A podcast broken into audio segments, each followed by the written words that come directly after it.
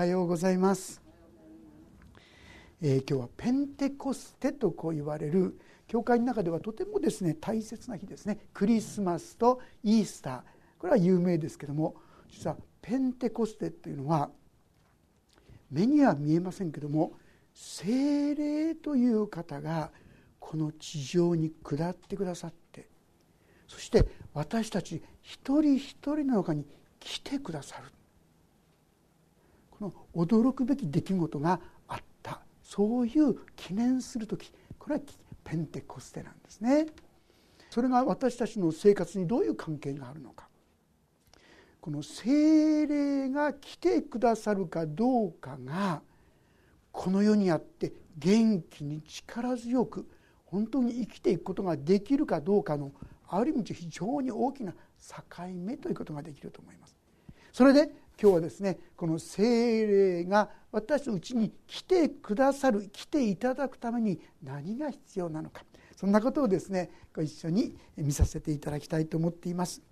もう一箇所ですね最初に読ませていただきます。ルカの福音書の24章。ルカの福音書の24章の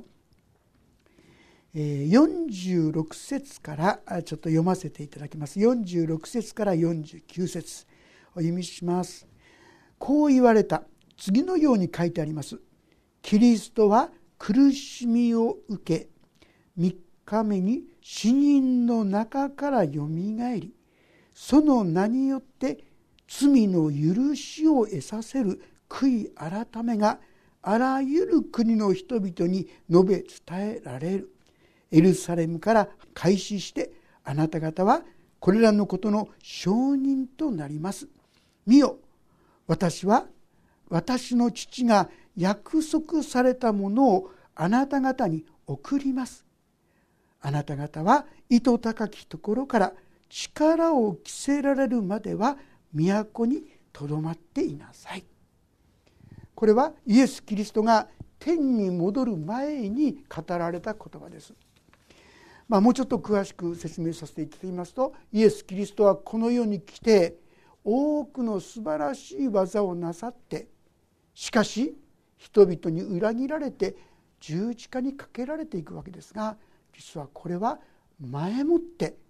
神様が語られていたことご計画であったというんですね。しかしながら死んで終わりじゃなかった前もってイエス・キリストは私は一旦死ぬけども3日目によみがえる3日目によみがえってそしてその後に天に戻って私たちに今お話しした精霊という神の霊を私たちに注ぎ出してくださるとこう約束してくださったわけであります。そしてここに書いてあるのはその力を受けるまではあなた方はエルサレムにとどまっていなさい。誰に言ってるのか。イエス様のお弟子たちに言っているんですね。実はイエス様のお弟子たちはどういう人であったかご存知かもしれませんが十字架にかけられるためにイエス様が捕まった時にお弟子さんたちは全員逃げちゃった。実はその前に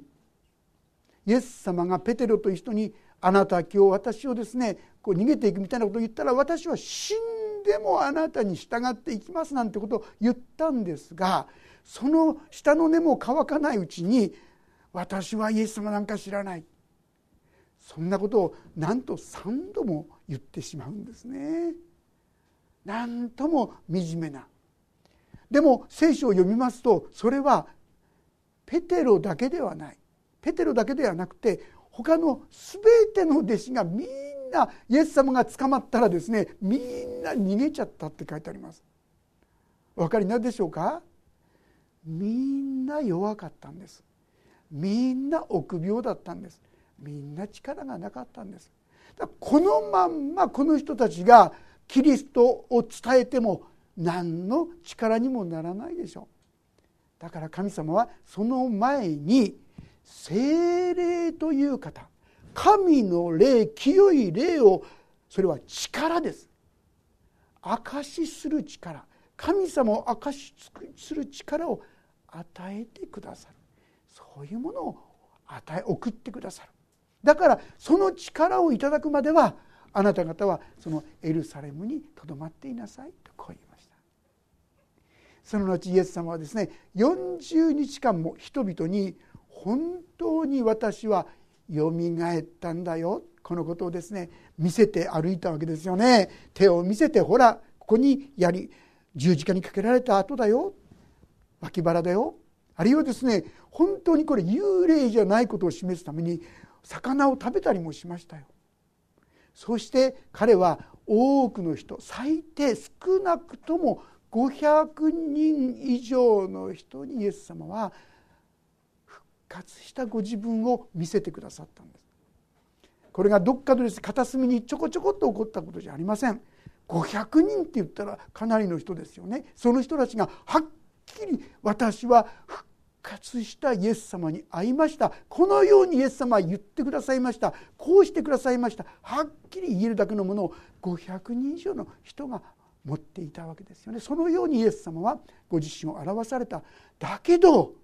だけどなお待っていなさいっていうんです。そして実は今日使徒行伝2章これが今日の箇所でありますがこの時にそのイエス様が言っていたことが起きたんです。起きたんです。天からですね大きな風のような音とともにゴーッというとともになんか一人一人のうちに火のようなものが上にとどまったと書いてあります。そしたらどういうことが起きたかと言いますとその方々が聞いた習ったこともないような外国語の言葉を語り始めたっていうんですそしてその外国語の言葉でそこにはいろんなギリシャとかローマとかいろんなところからユダヤの祭りであっちこっちから来てたんですがその人たちが分かる国言葉と言いましょうか地方の言葉で語り始めたんです。なんだこれは一体何が起きたんだ彼らはいつこのローマ語の言葉を習ったんだいつギリシャの言葉を習ったんだいつ彼らのこの言葉を習ったんだと思うことに現実にはちっとも習ってないのにそういう言葉を喋り始めた。ああこれはとんでもないことが今起きているんだなということを人々に見せてくださった教えてくださったこれがペンテコステということだった精霊という方が下ったその特別な日であります。さあこの日の出来事を先ほど読んでいただいたんですが36節から読んだんですが実はこのこれはペテロという人。今お話ししたいざとなったらイエス様捕まったら「お知らない知らないイエス様なんか知らない」なんてもうそんなふうにですねごまかしちゃう。このペテロがなんと大胆なメッセージをですね2章の14節からずっと語り始めるんです。全部やりますとですねちょっと長いですから、えー、先ほど36節から読ませていただいたんですが22節からもうちょっと読ませていただきます。諸行で2章の22節イスラエルの皆さんこれらの言葉を聞いてください。神はナザレ人イエスによってあなた方の間で力ある技と不思議と印を行いそれによってあなた方にこの方を証しされました。それはあなた方自身がご承知のことです。ペテロというのはよく無学のただ人なんて言い方しますけどもガリラヤ湖で漁師をしていた特別な勉強をしたそういう人じゃ人じゃありません。学者じゃありません。しかしながらとうとうと本当に説得力のあるメッセージをですね彼が語り始めたんですよ。でここにあるのはまずですねイスラエルの人たちに神はナザレ人イエスによってあなた方の間で力ある技と不思議と印を行いもうこのユダヤの人たちは否定できませんよ。イエス様がどれだけ奇跡を行ったかどれだけの人を癒したかどれだけすごいことをしたかもう誰も疑うことができないあこれは本当に神様だと思う。そういう技をしたわけです。彼らはそれを見て聞いて知っているわけです。否定できない。そのことをまず第一に語り始めます。そして23節に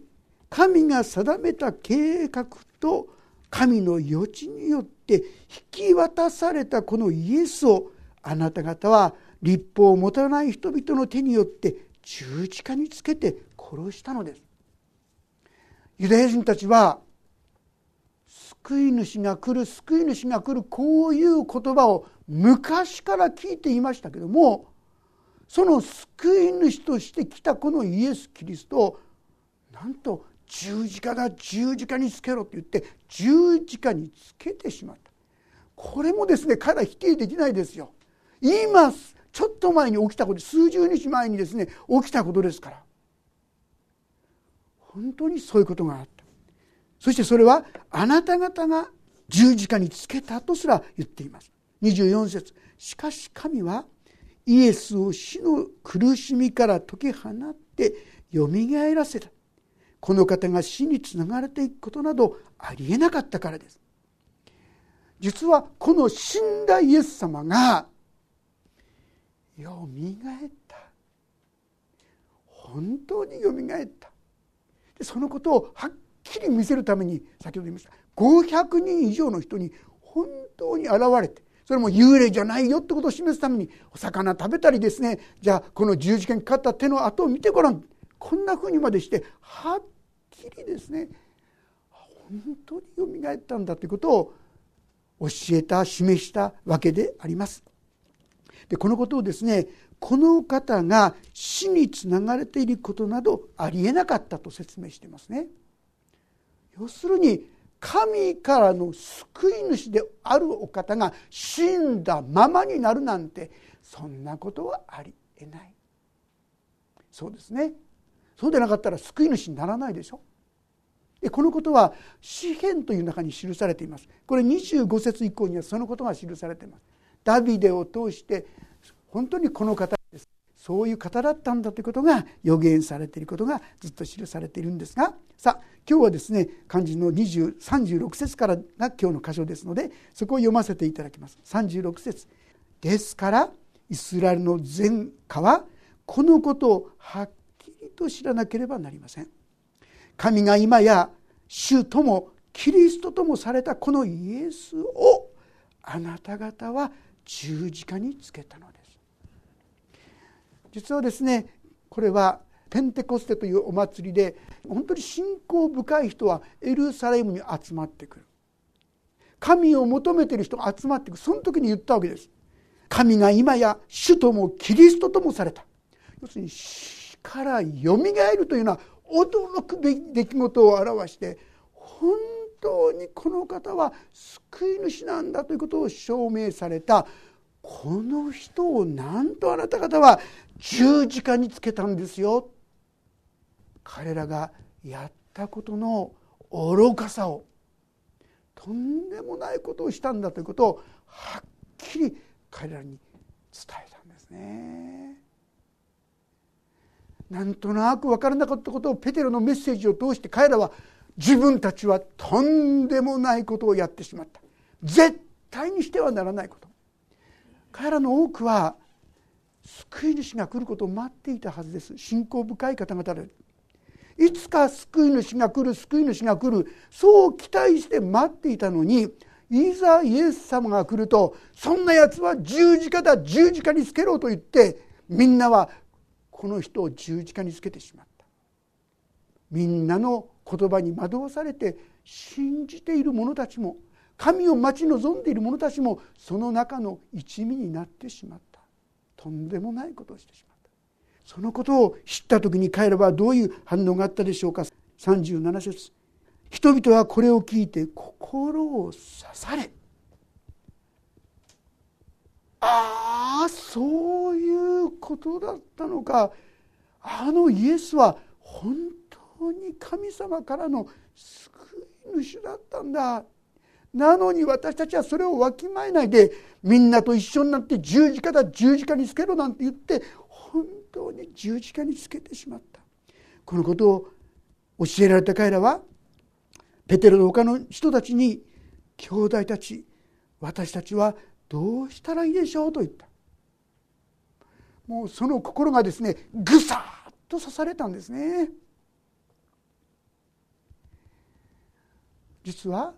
ここにも神の働き精霊の働きがあったと思われます。ですからそれを聞いた人たちの心が本当にぐさ本当にとんでもないことを自分がしてたんだなしてしまったんだなってことが分かったんですその結果として私たちはどうしたらいいんでしょうかというこういう叫びと言いましょうか。質問と言いましょうか。嘆きと言いましょうか。そういうことが出てきたわけであります。さてそこでペテロは彼らに言った38節。それぞれ罪を許していただくため悔い改めてイエス・キリストの名によってバプテスマを受けなさい。そうすれば賜物として聖霊を受けます。どうしたらその神からの力をいただくことができるのかということについての説明がこのペテルによってなされたわけであります。先ほどもちょっとお話ししましたけどもペテロにしろ弟子たちにしろ彼らはもともと勇気がある人たちじゃありませんでしたそれどころははっきり言うなら卑怯者でしたどんなことがあっても神に従ってくなって言ってたくせにいざとなったら私はイエス様なんか知らないなんてそうやって否定しますし裏切る。そんな弱い弟子たちが今やこのように勇気ある大胆なメッセージを語るものになりました。他の弟子たちも実はほとんどの弟子は殉教してるんですよ。あのイエス様が捕まえられようとした時には怖い怖いって言って逃げてしまった弟子たちが今度は喜んで十字架につけられる。ペテロなどはですね逆さ十字だなんつってね。イエス様が普通の十字だから自分はもったいない。逆さまにして違う。頭に登るわけで。そんな刑を受けるなんてそこまでも甘んじてそれを受けていく。そんな勇気あるものに勇者に変えられた。これは何の結果かと言いますと彼らが精進して訓練して立派な人になったんじゃないんですよ。精霊が彼らのとこに来た時にそのように変わったんです。そしてその精霊が今や他の多くの人はっきりな今生きている私たちにも神様は注いでくださっている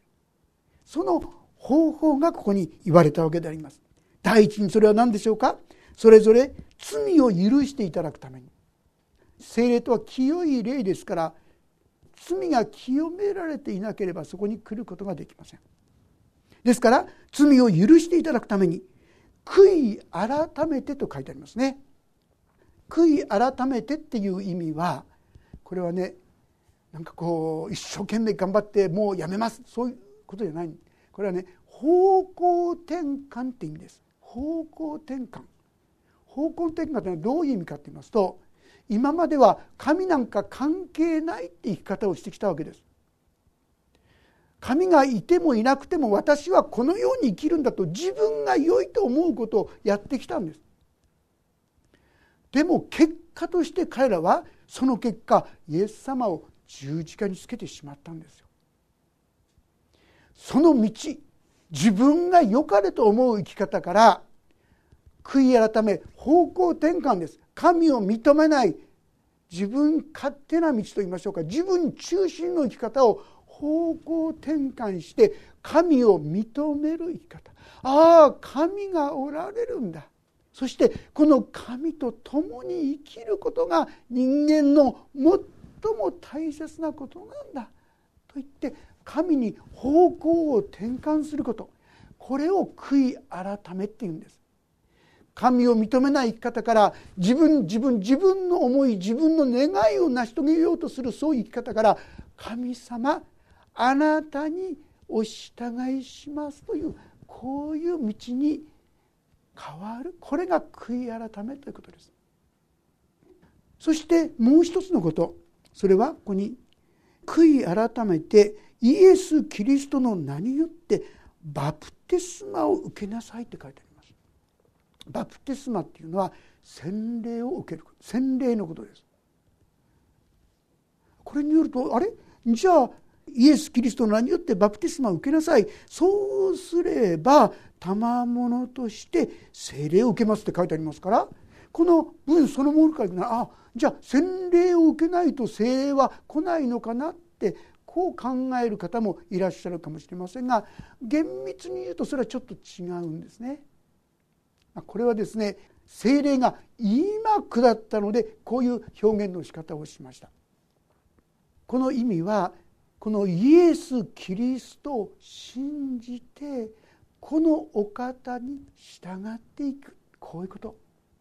このことをバプテスマと表現したと言った方が正しいと思います。どうしてそんなことを言えるのか、まあ、例えば使徒行伝19章ってとこを読みますとですねそこには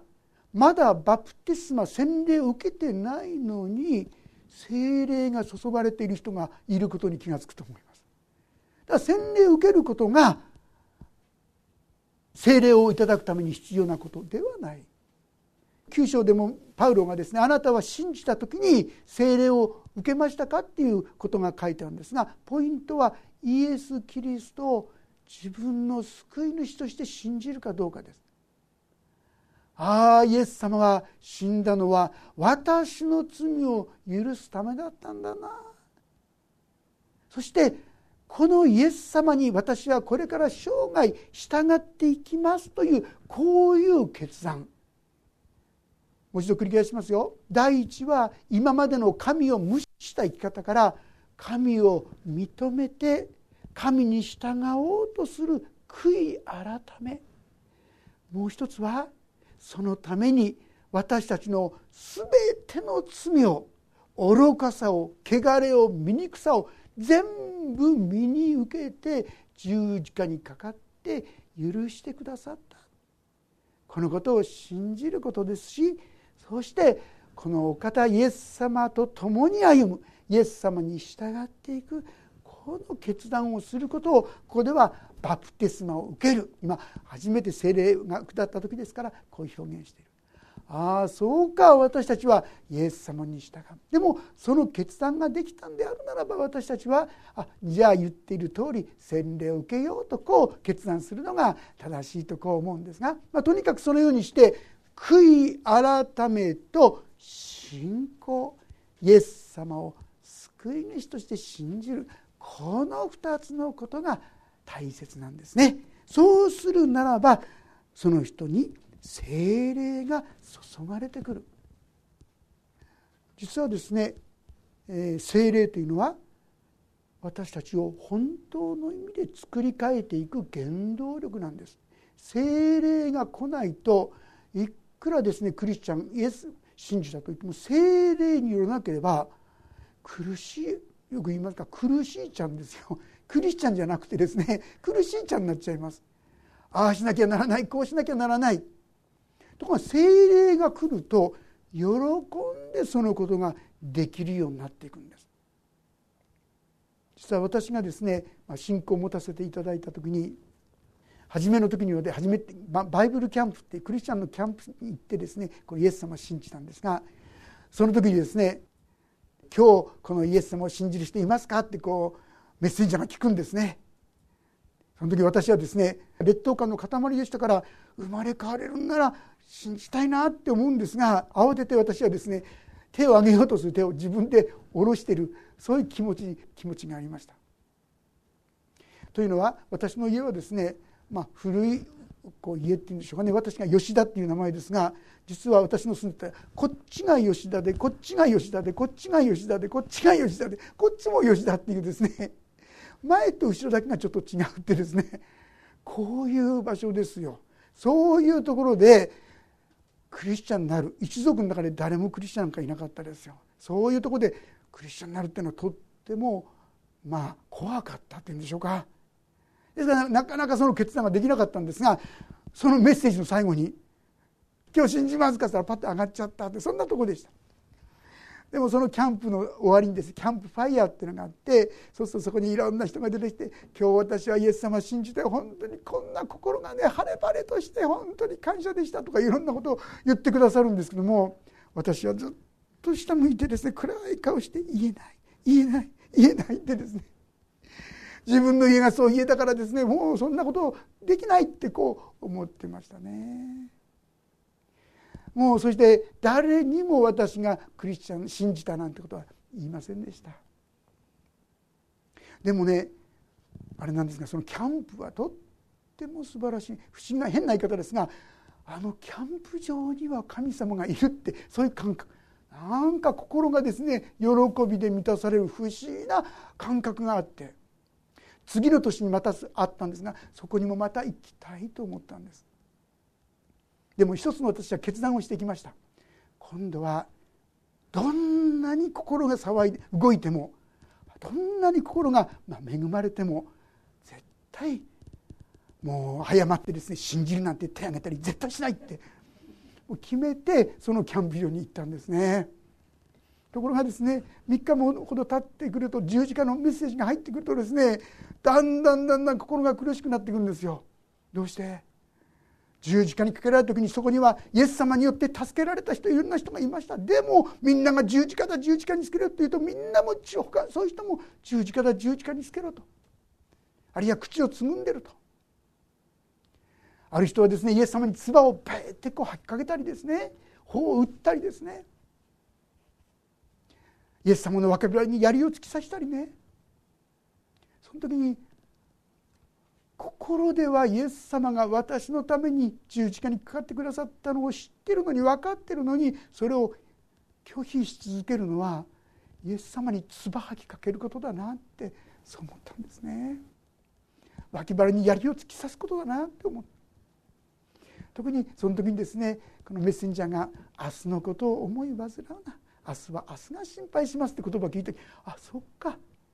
私は家に帰ってどうやって自分が信じたことを言えばいいのかってことを心配してたんですけども、まあ、それはもう神様にお任せしようってそう思えたんですね。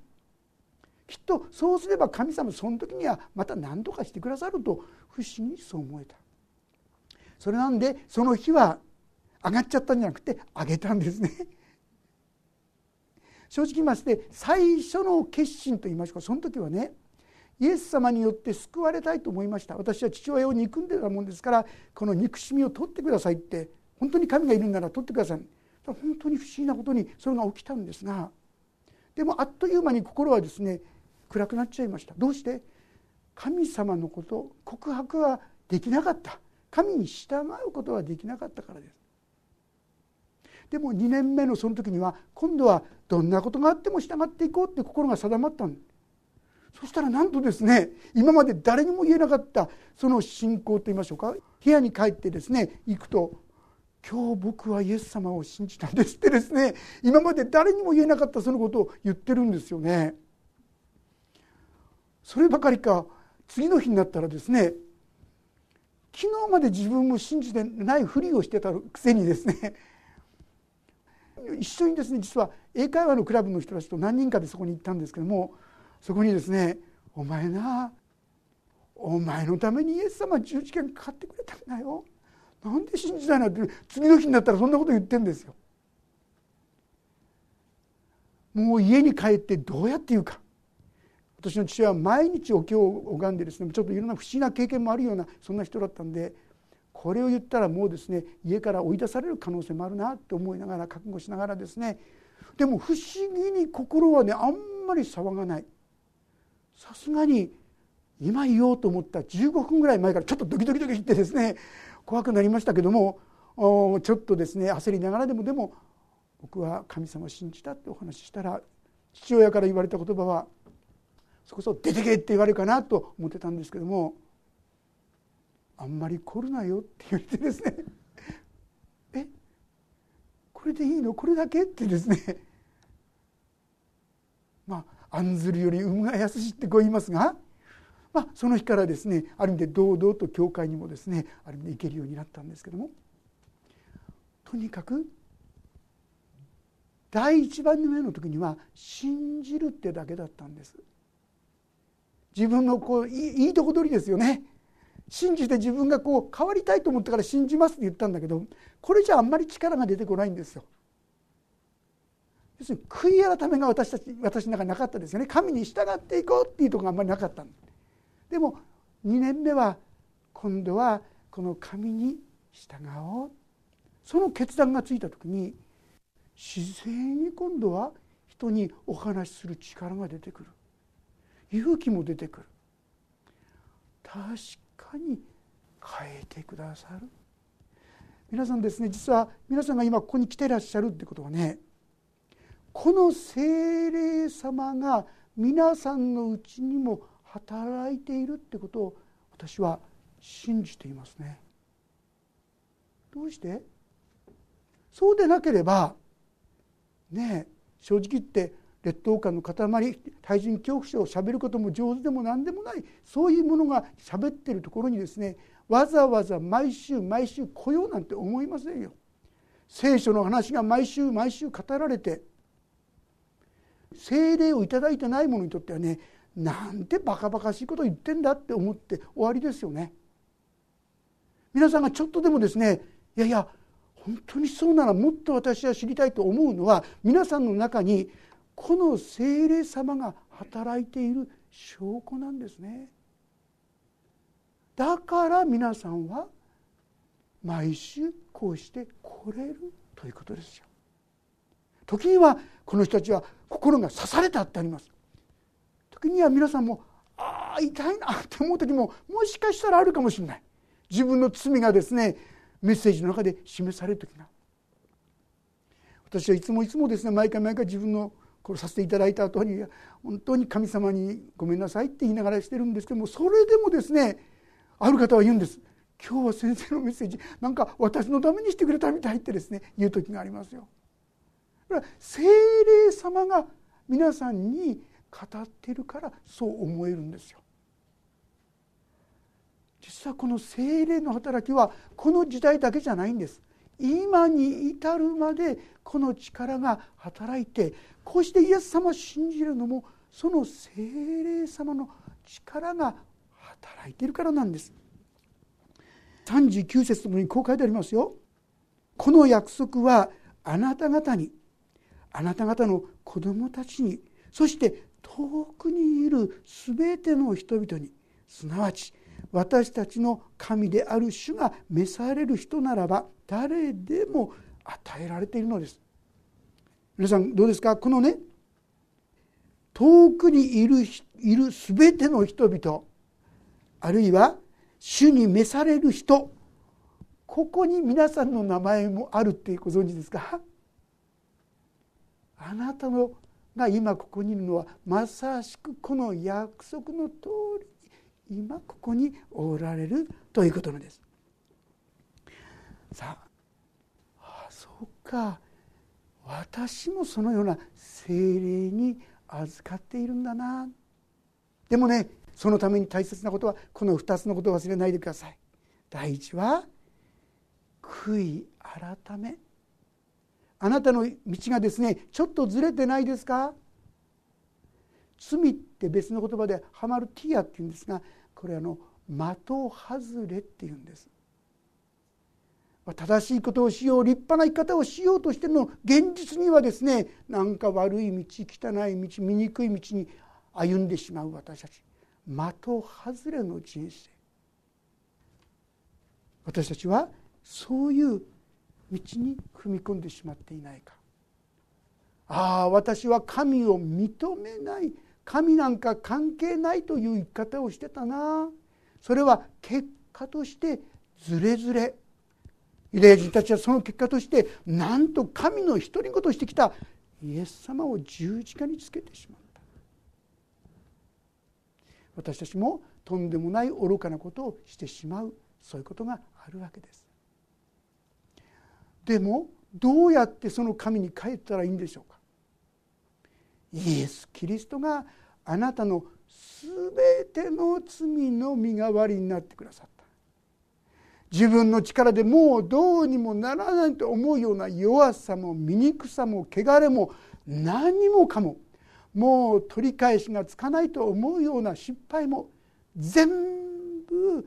代わりに罰を受けてくださった。そうして私たちがこの神のもとに帰ることができるように精霊をいただくことができるようにしてくださった。神の道に私も帰ろう。イエス様こんな私を助けてください。こんな私を救ってください。もうこれだけでいいんですね。そして私たちも正しい生き方を共にしていきたいと思います。40節にはこうあります。ペテロは他にも多くのことを言葉を持って証しをしこの曲がった時代から救われなさい。と言って彼らに勧めた。皆さんこの世はよく見ると曲がっていると思いませんか？悪がですねもう当然だ。そんなふうになってしまってないでしょうか？ああ曲がった世なんだな。ともすると私たちは気をつけていないと自分もその曲がったように惑わされてその中の一員になってしまう。イエス様に助けられた人がいたのに十字架だ十字架につけろって言われるとなんかその中に入ってしまう。そのように私たちも惑わされてしまうことがないか。惑わされた。そこから離れなさい。私たちにこう進めてくださっています。昔ですねあの森永太一郎さんって方ご存知ですか？森永製菓の創業者ですね。彼は実はクリスチャンなんですね。もともとはあの陶器なんかを預かってたんだけどもそうじゃなくてアメリカに渡ってそしてキャラメルこれを学んだんですがキャラメルとともに実はアメリカに行って向こうに行って人種差別をひどく厳しくされたんですけどもその中で60歳ぐらいのですねご夫妻に優しくされたんですよ。その方々がクリスチャンだったんです。それで彼はこう信仰を持つようになりました。そして今度はキャラメルとこの 福音といいましょうか。これを携えて日本に帰ってきたんですね。当時透明のガラスのですね車でそこにですね上の方には「キリストは私を救うために来てくださった」とですねそういう御言葉を買ってですねそして売ってたそうですけどね。そういう西洋の西洋菓子としてですね有名だったそうです。とっても売れたんですね。売れたんです。ある時にはあの皇室からもですね求められた。あるいはアメリカの公使からも求められてですねそこに納入したりしてもうすごくですね盛んにこう繁盛していったんです。ところがどうでしょう。最初はですねこの神様の素晴らしさを本当に喜んでいたんですがお金がですねガッパガッパ入ってきたらですねいつの間にか信仰がスーッと消えていっちゃった。神じゃなくてちょっと金儲け。いつの間にか酒にも溺れるようになって神様から遠い道を離れるようになってしまった。最初からじゃない。だんだんだんだんです。私も気をつけなければ曲がった道。別の訳では邪悪な道とも訳されてますよ。そこから救われなさい。いつもいつもああ自分はそういうものに惑わされてないかな。本当に正しい道はどこかな思い起こしてはイエス様にこの悔い改めと信仰。皆さんこれね強い人じゃなくちゃできないってないんですよ。神様助けてください。私は弱くて自分の信仰なんか貫くことができないんですっていうのはこれ神様にもう向かってるんですよ。これでいいんです。神に向かっていく。そしてそのためにイエス様が十字架にかかって許してくださった。どんなものも許してくださった。ここに立っていく時に私たちは強められていくんですね。3つのこと。あなたはこの神の道悔い改めをなさっておられるでしょうか。ああ生き方は人間は神と共に歩む。人間っていうのはアンスローポスってこうギリシャ語で言うんですがこれは上を向いて歩くって意味なんですよ。神様に向かってこそ人間は正しい意味での人間になっていく。神に向き返る。自分自分自分の徳自分ば勝ってそうであった私たちを神中心に向き返る。でもそんな生き方できないこんな私のためにイエス様が十字架にかかってくださったことを感謝しますと言って祈る。あるいは神に従うものにさせてくださいと祈っていく。神様はそういうものに精霊を注いでください。従う者に注がれる精霊という言葉が指摘に書いてありますけども神様はそういう私たちに力を与えてくださってあの弟子たちが勇気あるものに変えられたように弱い私たちを変えてくださる。まあ、こうして私がですね立たせていただいているのもそうじゃないですか。赤面恐怖対人恐怖劣等感の塊が毎週毎週お話しさせていただける。これは本当に神様のただ憐れみ恵みでしかないですよね。精霊様の技ですよ。そのように神様は私たち一人一人をそれぞれの中にあってそのように強めてくださるこの恵みにですね共にイエス様を信じて歩ませていただきたいと思います。お祈りをいたします。天の神様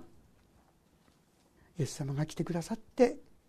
私たちの全ての罪を